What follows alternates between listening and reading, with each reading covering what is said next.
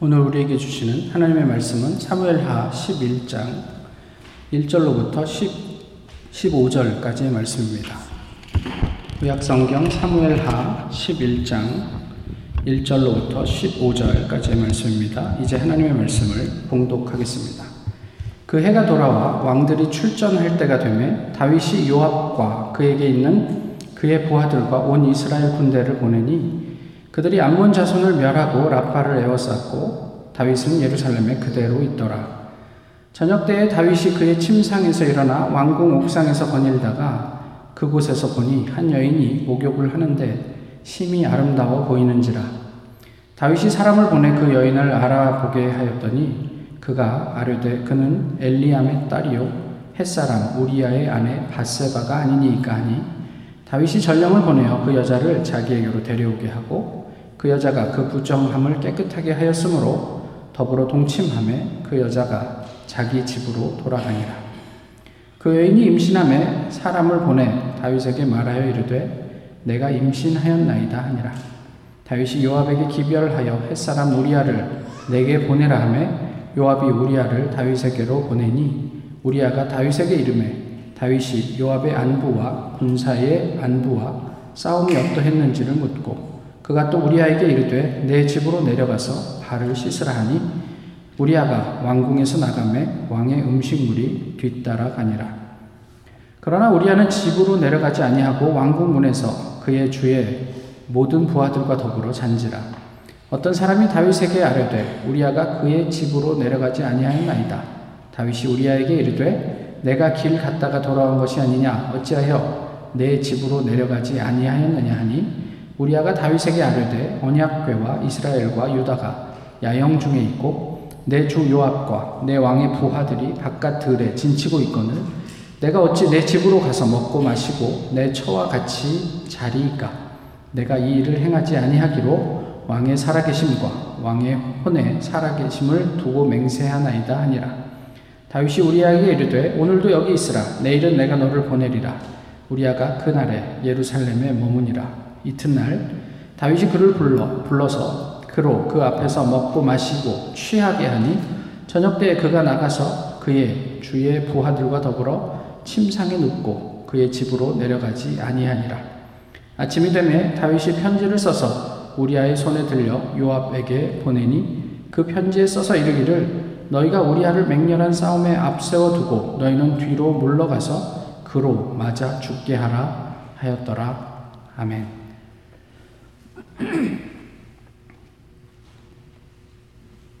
요즘 뭐 보시는 분이 거의 없으시겠지만 그 한국 프로야구가 코로나 확산 때문에 어, 역사상 초유의 리그 중단 사태를 맞았습니다.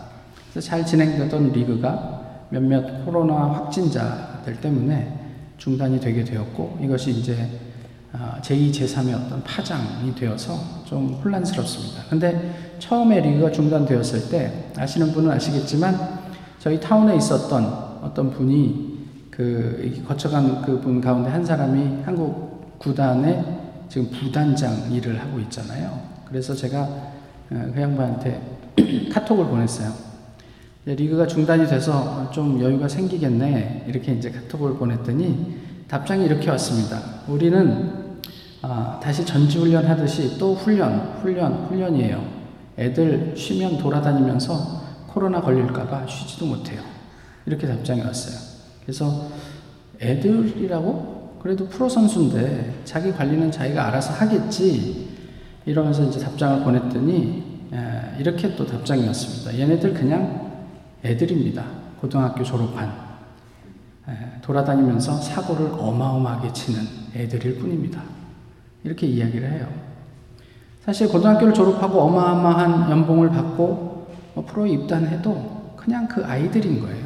네, 그런 생각을 합니다. 이 사람들이 아이들이라 사고를 칩니까? 아니죠. 사람이라 사고를 칩니다. 아이들의 사고와 좀 다른 게 있다면 어른이 되면 될수록 사고의 규모가 커지죠. 그래서 소위 말해 어른들은 대형 사고를 칩니다. 아, 오늘 우리가 존경해 맞이하는 다윗이 사고를 쳤습니다. 아, 정말 대형 사고를 치죠. 그 수습이 불가할 그런 사고입니다. 뭐 그저 죄목만 나열하자면 가정 파괴, 살인. 사실 중형을 피하기 어려운 아주 범죄 중의 범죄를 저지르게 되죠.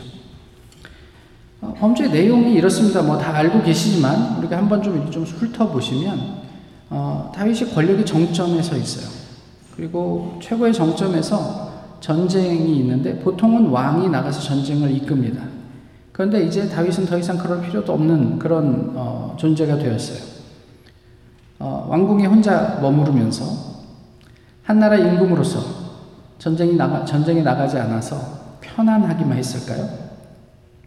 사실 요즘 같으면 그냥 뭐 전화기도 있고 뭐 여러 가지 통신 수단이 있으니까 금방금방 전황을 전해 들을 수 있었겠지만 그때는 그렇지 않잖아요. 그러니까 뭐 여러 가지로 궁금한 점도 없잖아 많이 있었겠죠. 그런데 오늘 본문에서 다윗이 뭘 했다고 이야기를 하냐면 잠을 잤대요. 그러니까 통상 뭐 자기 자녀들을 전장에 내보낸 부모님들이 하루라도 편하게 잠을 잘 수 있겠습니까?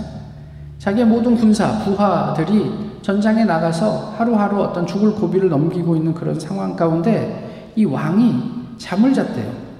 자다가 언제 깼대요? 저녁 때 깼대요. 그럼 무슨 잠을 잔 거예요? 정상적인 잠을 잔 건 아니잖아요. 너무 고민하고 맨날 밤새서 막 이렇게 기도하고 그러다가 잠을 잤을까요? 그런 사람이 취한 행동으로 보기에는 오늘 본문에서 이제 다윗이 취한 행동은 사실 좀 거리가 있어 보이는 거죠. 자다가 저녁에 일어나서 왕궁 지붕에서 바람을 쐬고 있었습니다. 자, 이런 묘사가 무엇을 의미할까요? 성경은 이런 묘사를 통해 다윗에게 무슨, 무슨 이야기를 하고 싶었던 것일까요? 다윗이 이렇게 거닐고 있는데 그때 어디선가 물소리가 들렸습니다. 그게 뭐 시냇물 소리는 아니었겠죠. 네. 그쪽 방향으로 실선을 돌려보니 한 아름다운 여인이 목욕을 하고 있었습니다. 다윗은 그 여인에게 빠져듭니다. 성경은 다윗의 눈에 이 여인이 심히 아름답게 보였다. 이렇게 이야기합니다. 조금만 더 상상을 해볼까요? 지금으로부터 몇 년 전 이야기입니까? 한 3천년 전 이야기예요. 3천년 전에 저녁 때 무슨 일이 있었습니까? 예, 활락가에 불야성 같이 환한 LED 조명이 켜져 있었습니까? 아무것도 없을 때예요. 그래봐야 불을 밝힌다고 밝히는 게 횃불 정도 있을 때란 말이에요. 아무리 밝아도 저녁 되면 뭐 아무리 보름달이 떴더라, 떴다고 하더라도 밤에 뭘 얼마나 잘 볼 수 있겠는가 싶어요. 다윗의 눈에 무엇이 보였을까요? 또 한번 생각을 해보세요. 다윗의 그 다윗 성이 있잖아요. 그 성이 있고 어, 우리아가 아마도 어, 다윗 최측근의 장수들은 아니었던 것 같고 그냥 초급 장교 정도 됐을 것 같은데 우리아의 집은 어디에 있었을까요? 예, 뭐 그냥 우리식으로 하면 경복궁이 있고 경복궁 벽, 그 벽에 담에 따닥따닥 붙어서 그때 뭐 그 고위 관료들의 집이 붙어 있습니까? 그렇지는 않잖아요. 그럼 다윗과 우리아의 집 사이에 거리가 어느 정도 되었을 거라고 생각하세요. 왕궁 지붕 위에서 지밀한 왕궁 속에서 아무리 높다고 한들 또 높으면 높은 대로 다윗이 도대체 무엇을 얼마나 제대로 볼 수 있었을까 싶습니다. 또 한번 생각을 해보세요. 여인이 목욕을 합니다. 한 데서 목욕을 해요. 그런데 나 목욕하니까 보고 싶은 사람들 봐라. 그러면서 그냥 막 아무 데서나 목욕을 합니까? 그럴 수는 없죠. 바세바가 다른 의도가 있지 않는 이상에, 거리의 여자가 아닌 이상에, 내놓은 사람이 아닌 이상에 그렇게 목욕할 수는 없는 노릇이에요. 그 저녁에 다윗은 무엇을 보았습니까? 어쩌면 그저 목욕을 하고 있는 물 소리를 들었던 것은 아니었을까요? 무슨 이야기입니까? 다윗의 눈에 심히 아름답게 보였던 여인은 그의 상상이 만들어낸 허상은 아니었을까 싶은 거죠. 하와가 선악과를 볼 때 어떻게 봅니까? 보암직도 하고 먹음직도 하고 뭐 탐스럽게 할 만큼 그뭐 대단한 열매인 것처럼 묘사를 하잖아요. 그랬던 것처럼 오늘 다윗도 어, 바스바를 보며 그런 생각을 했던 것은 아니었을까 싶어요. 우리야도 그랬지만 당시 이스라엘 군인들의 경우에 전쟁 중에 있을 때는 뭐 전쟁에 참여한 사람이나 그렇지 않은 사람들이나 어, 자신의 아내와 잠자리를 같이 하지 않습니다. 다윗도 비록 왕궁에 있었지만 이런 정도의 규칙들은 알고 있죠. 예, 그래서 군사들과 같이 그렇게 생활하고 있었을 거예요. 그럼에도 누군가 목욕하고 있는 것으로 추정되는 소리를 들으면서 다윗의 그 마음 가운데 인간의 본능이 꿈틀댔을까요? 상황이나 이유가 무엇이었든지 간에 이때부터 다윗은 더 이상 우리가 아는 다윗이 아니었습니다. 이날 이후에 바세바의 임신 소식이 전해집니다. 얼마나 시간이 흘렀을까요? 적어도 한 달은 흘러야겠죠. 이때는 임신 테스트기가 없었기 때문입니다. 한 달은 지나야 어, 달거리를 하가 왜안 생기지? 그러면 내가 임신을 했나? 이 정도 추측할 수 있죠. 창세기 38장에 보면 다말이 어, 뭐 유대인들에게는 어, 결혼을 했는데 그 자식이 없이 남편이 죽으면 그 형제들이 그 유업을 물릴 수 있는 자식을 책임져야 하지 않습니까? 그런데 다말에게 에, 그 시아버지 유다가 약속을 했는데 에, 이제 막내가 충분히 성인이 되었음에도 불구하고 그런 책임을 하지 않아요. 그래서 다말이 시아버지를 속여서 동침을 하고 임신을 하게 됩니다. 그 임신 사실을 부정한 임신이다 인지하고 유다에게 알려줄 때까지 얼마나 시간이 걸렸냐면 3개월이 걸렸다 이렇게 이야기를 합니다. 아, 그렇게 생각을 하면 어, 이 다윗이 바세바의 임신 소식을 저, 전해 듣기까지 어느 정도의 시간이 지났다라는 것을 우리가 알 수 있죠. 이 소식을 듣고 다윗은 무슨 생각을 합니까? 어, 큰일 났다 이런 생각을 합니까? 예, 그리고 어떻게 이, 이 난관을 극복할까? 뭐 이런 생각들을 하지 않을까요? 그래서 그가 취한 방법이 무엇입니까? 자신의 죄를 숨기기 위해 우리아를 불러드립니다. 그래서 마치 우리아와 어, 그 지금 다윗과 바세바 사이에 생긴 아이가 우리아와 바세바 사이에 생긴 아이인 것처럼 그 위장하려고 합니다. 그래서 우리아가 왔을 때 처음 우리아를 이렇게 어떻게 하죠? 치하하면서 야 오늘은 수고했으니까 집에 가서 좀 쉬어라. 근데 여기서 너의 발을 씻으라. 이것은 무슨 말인지 아시잖아요. 예, 우리의 중요한 부위를 씻으라. 이런 얘기가 부인과 동침하라 이런 이야기예요. 일종의 부상과 같은 어떤 상을 내린 거예요. 근데 우리 아가 그날 밤에 어디로 갔습니까? 집에 안 갔어요. 그냥 군영에서 왕궁 그 문 앞에서 다른 군사들과 함께 잠을 잤다 이렇게 얘기해요. 다윗이 굉장히 실망했어요. 그 이야기를 누군가 전해줬는데 왜 전해줘요? 그, 사, 그 얘기를? 그 누군가도 그런 정도는 알고 있는 거예요. 추측할 수 있는 거예요. 아, 이 죄를 숨기기 위해서, 이 문제를 해결하기 위해서 왕이 이런 안을, 어, 묘안을 짜냈구나. 아는 거예요. 안 갔습니다, 전화. 그러니까 다윗이 묻잖아요. 내가 너한테 상처럼 내린 기회인데 왜 와이프에게 가서 가족들을 위로하지 않았냐? 라고 물었습니다. 그때 우리아가 무엇이라고 얘기하죠? 아니, 내 동료들이 지금 전장에서 지금 피를 흘리며 싸우고 있는데 내가 어떻게 나 혼자 와이프에게 들어가서 우리 집에서 편안하게 잠을 잘 수 있습니까? 그거는 되지도 않는 얘기입니다. 이렇게 얘기를 해요. 뭐, 맞는 말이잖아요. 훌륭하다. 대박. 뭐, 이렇게 얘기하고 또 생각합니다. 술을 잔뜩 먹여야겠다. 하루만 더 있어라. 그리고 우리에게 그날 저녁에 술을 진창 먹이죠. 근데 그 술 기운에도 우리아는 집으로 가지 않습니다. 다윗이 그런 식으로 자신의 죄를 덮기에는 우리아의 충성심이 너무 컸습니다. 왕이 허락한 포상 같은 기회도 또 이성을 마비시키는 시기 위한 어떤 그런 술 취함에도 불구하고 우리아는 하나님과 자신이 속한 나라와 왕에 대한 신의를 지켰습니다. 그것 때문에 우리아는 결국 죽게 되죠. 이 억울한 죽음을 그 억울함을 누가 풀어줄 수 있을까요? 여기서 우리가 좀 궁금한 점이 있어요. 무엇이냐면 먼저는 다윗이 대책 없이 바세바를 임신시킬 만큼 부주의한 사람입니까? 유부녀잖아요. 그럼 데리고 오면 안 되죠. 근데 다윗이 평소에 그렇게 부주의한 사람이 아닌데, 그럼 왜 그랬을까? 궁금해요. 또 임신 사실을 보고받았을 때 어떤 마음이었을까?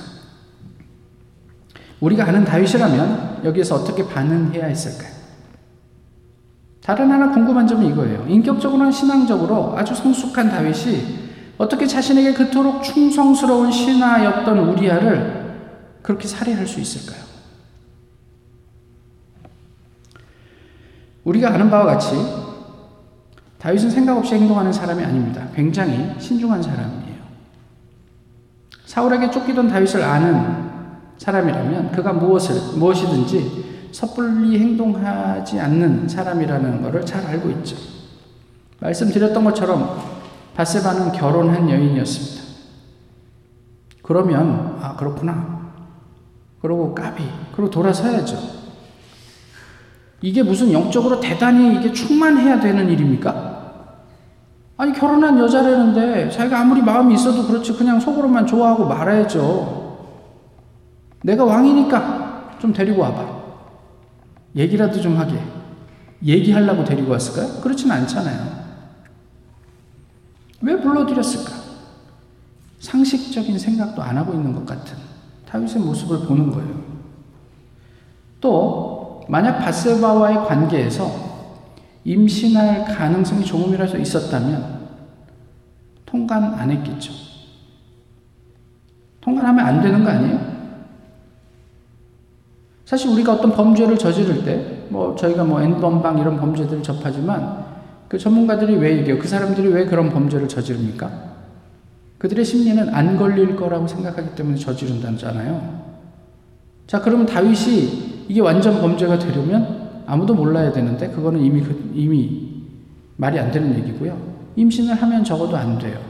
그럼 임신할 가능성이 있으면 같이 잠자리를 하면 안 되죠.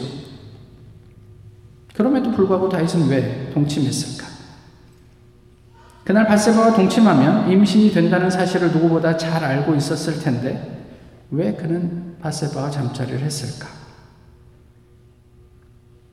한번 보시죠. 바세바는 그날 목욕을 왜 했습니까?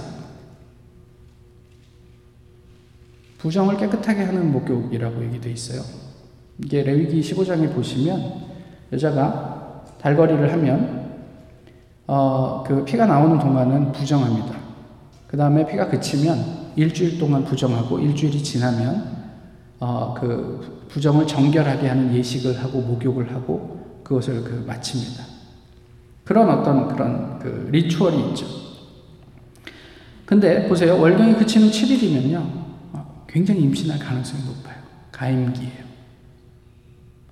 현대 의학적인 이유를 대지 않아도요. 당시 유대인들은 부정함을 깨끗하게 하는 목욕 후가 임신할 수 있는 최적의 시간이라는 것을 알고 있었어요. 그래서 심지어는 지금까지도 그 시간, 그 아이를 갖기를 원하는 사람들은 전통적으로 그때 부부가 잠자리를 같이 한다라는 이야기를 하죠. 그럼에도 다윗은 바세바와 동침했습니다. 이 도대체 어디서 나온 자신감입니까?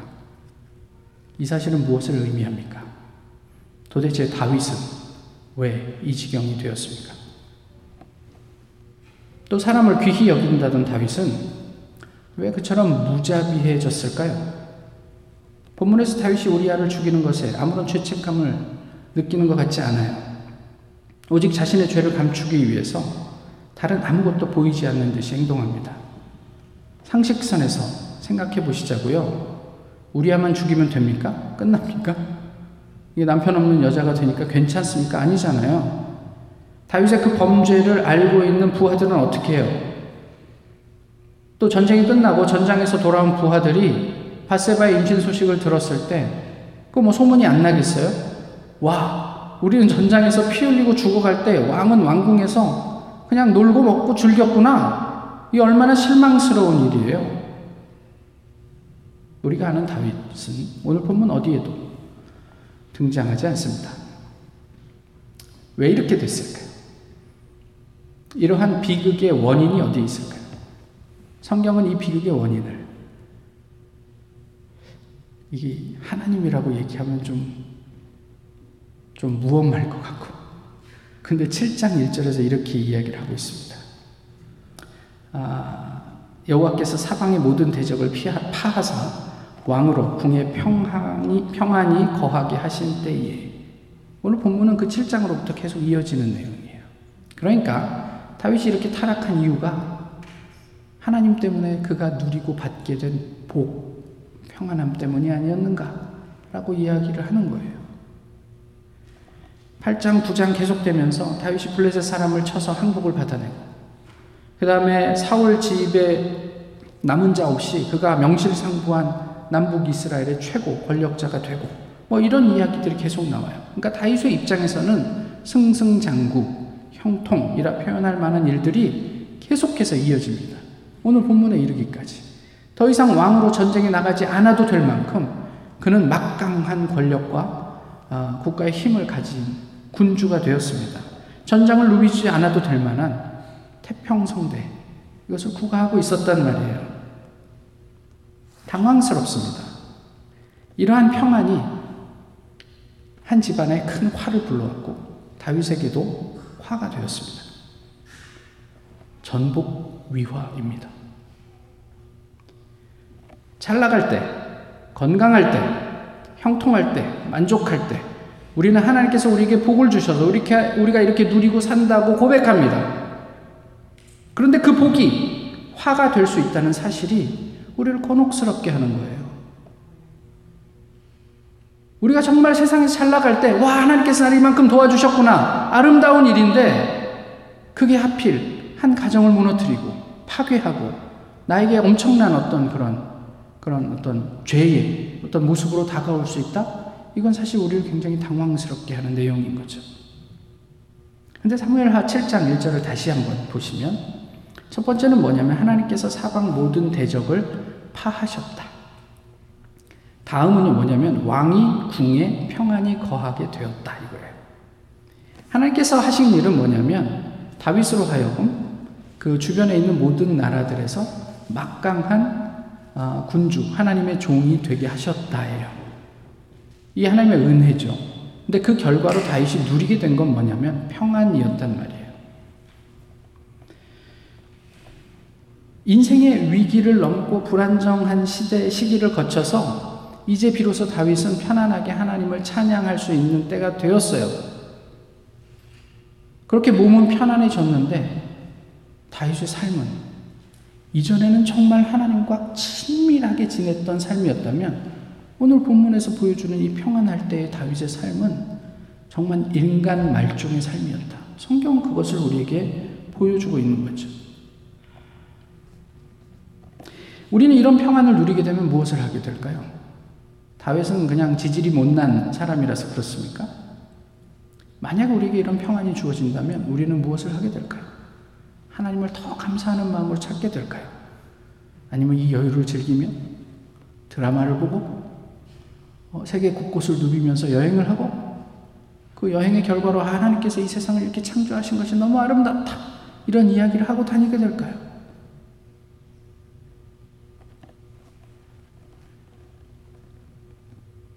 오늘 본문에서 보여주는 다윗의 변화를 어떻게 느끼십니까? 사소한 일에서도 늘 하나님을 먼저 찾던 다윗이었어요.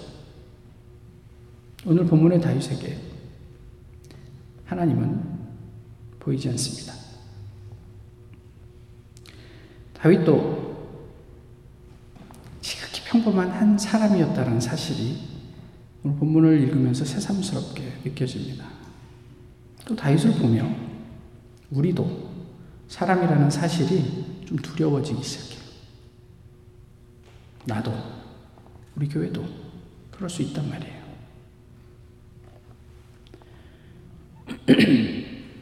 가보신 분들이 있겠지만, 그 마포구 합정동에 가면 양화진 아, 외국인 선교사 묘지가 있습니다.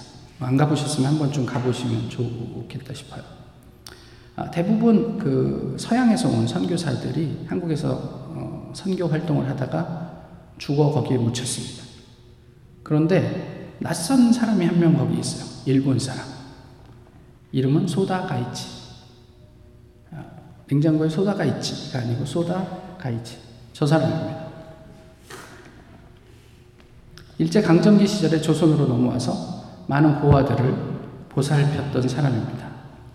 젊은 시절에는 뭐 이런저런 직업을 가졌어요. 그리고 뭐 중국, 뭐 홍콩, 뭐 대만 이런 데서 막 돌아다니면서 또 뭐 순원의 중국 혁명에도 참 함께 하고 뭐 다양한 경험을 했어요. 그런데 그냥 그, 그 타고난 방랑벽 때문에 어디 한 군데 정착하지 못하고 살았습니다. 어느 날 그가 그 어, 대만에서 술에 취해서 길을 가다가 어, 목숨을 잃을 뻔한 사고를 당해요.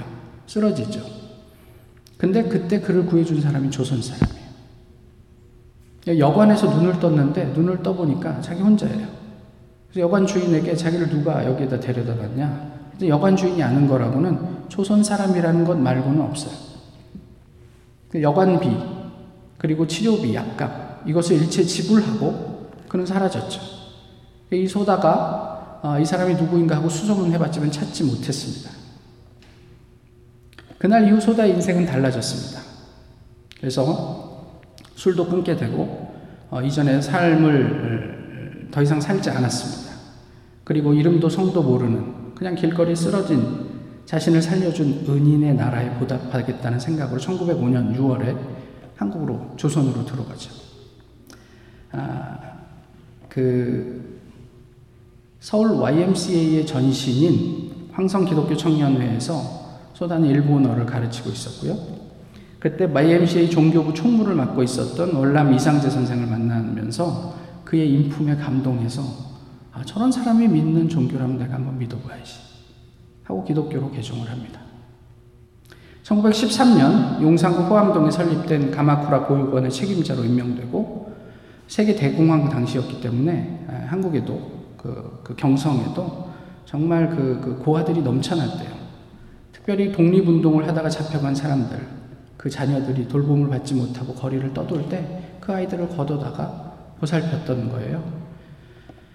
어, 많은 어려움도 있었어요. 그러니까 직접 수레를 끌고 일본군 부대를 돌면서 잔반을 모아다가 아이들을 먹였고, 그 다음에 쓰레기통을 뒤져서 헌 옷가지를 주워다가 입혔고, 또 갓난아이의 젖을 물리기 위해서 젖동량을 하다가 쫓겨나기도 하고, 뭐 그런 것까지는 괜찮은데 일본인들은 이 소다를 뭐라고 얘기했냐면 거짓. 그 다음에 일본의 수치, 배신자 이렇게 얘기를 했어요. 조선 사람들은요. 박수를 쳐줬을까요? 그런 사람도 많지만 어떤 조선인들은 위장한 자선가, 고아를 납치해가는 인신매매범이라며 그를 헐뜯었습니다. 어쨌든 그럼에도 불구하고 그는 고아들을 보살폈죠. 그리고 그가 키운 고아들 중에 많은 아이들이 독립운동에 나중에 참여하기도 했습니다. 1945년 해방까지 약 천여 명의 고아들을 길러냈어요. 그리고 일본으로 갔다가 한국으로 돌아오려고 했는데 당시에 일본과 국교가 수립되지 않아서 오지 못하다가요. 죽기 1년 전인가 어, 한국의 어떤 단체들의 도움을 받아가지고 한국에 들어와서 그 이듬해 한국에 죽어 양화진에 묻히게 됩니다. 무엇이 사랑을 변화시킵니까? 길을 가다가 뭐 사도 바울처럼 갑자기 예수 그리스도를 만나서 변화됩니까? 소다 가이치는 이상재 선생에게서 무엇을 보았을까요? 오늘 본문의 다윗에게서 그 주변에 있던 신하들은 무엇을 보았을까요? 하나님의, 하나님과의 관계가 소원해진 사람에게 과거의 은혜나 뭐 과거에 내가 이만큼 성숙했다라는 사실 자체는 오늘 현재에는 별 의미가 없습니다. 그 사실을 오늘 말씀이 다윗의 삶을 통해서 가르쳐 주고 있어요. 다윗이 하나님을 떠났습니까? 더 이상 예배 드리지 않는 사람이 되었어요? 아니요. 다윗은 오늘 이 자리에 바세바를 가늠하는 그 순간에도 여전히 하나님을 사랑한다고 고백하고 주일이면 교회에 가서 예배 드리는 그런 신앙인이었습니다. 그런 그를 통해 그의 변화를 통해 그 주변에 있던 사람들은 무엇을 보았을까요? 그런 사람에게 신앙이란 하나님께서 주신 복을 화로 바꾸는 것에 다름이 아닙니다. 세상을 우리가 이룬 업적으로 또 우리가 손에 쥐고 있는 소유로 주변 사람들의 평판으로 우리의 삶을 평가합니다. 저 사람은 이러이러한 것을 가지고 있는 걸 보니 훌륭한 사람일게야. 저 사람은 주변 사람들이 다 좋다고 어, 평판이 좋으니 괜찮은 사람일게야. 그렇게 평가를 합니다. 그러나 오늘 본문은 우리에게 묻습니다. 하나님께서 허락해 주신 은혜를 통해 너희는 무엇을 하니? 더 가지려고, 더 얻으려고 그렇게 살고 있습니까? 하나님 이렇게 묻습니다. 이런 데 관심이 있어요. 그 은혜를 통해 나에게 더 가까이 오니?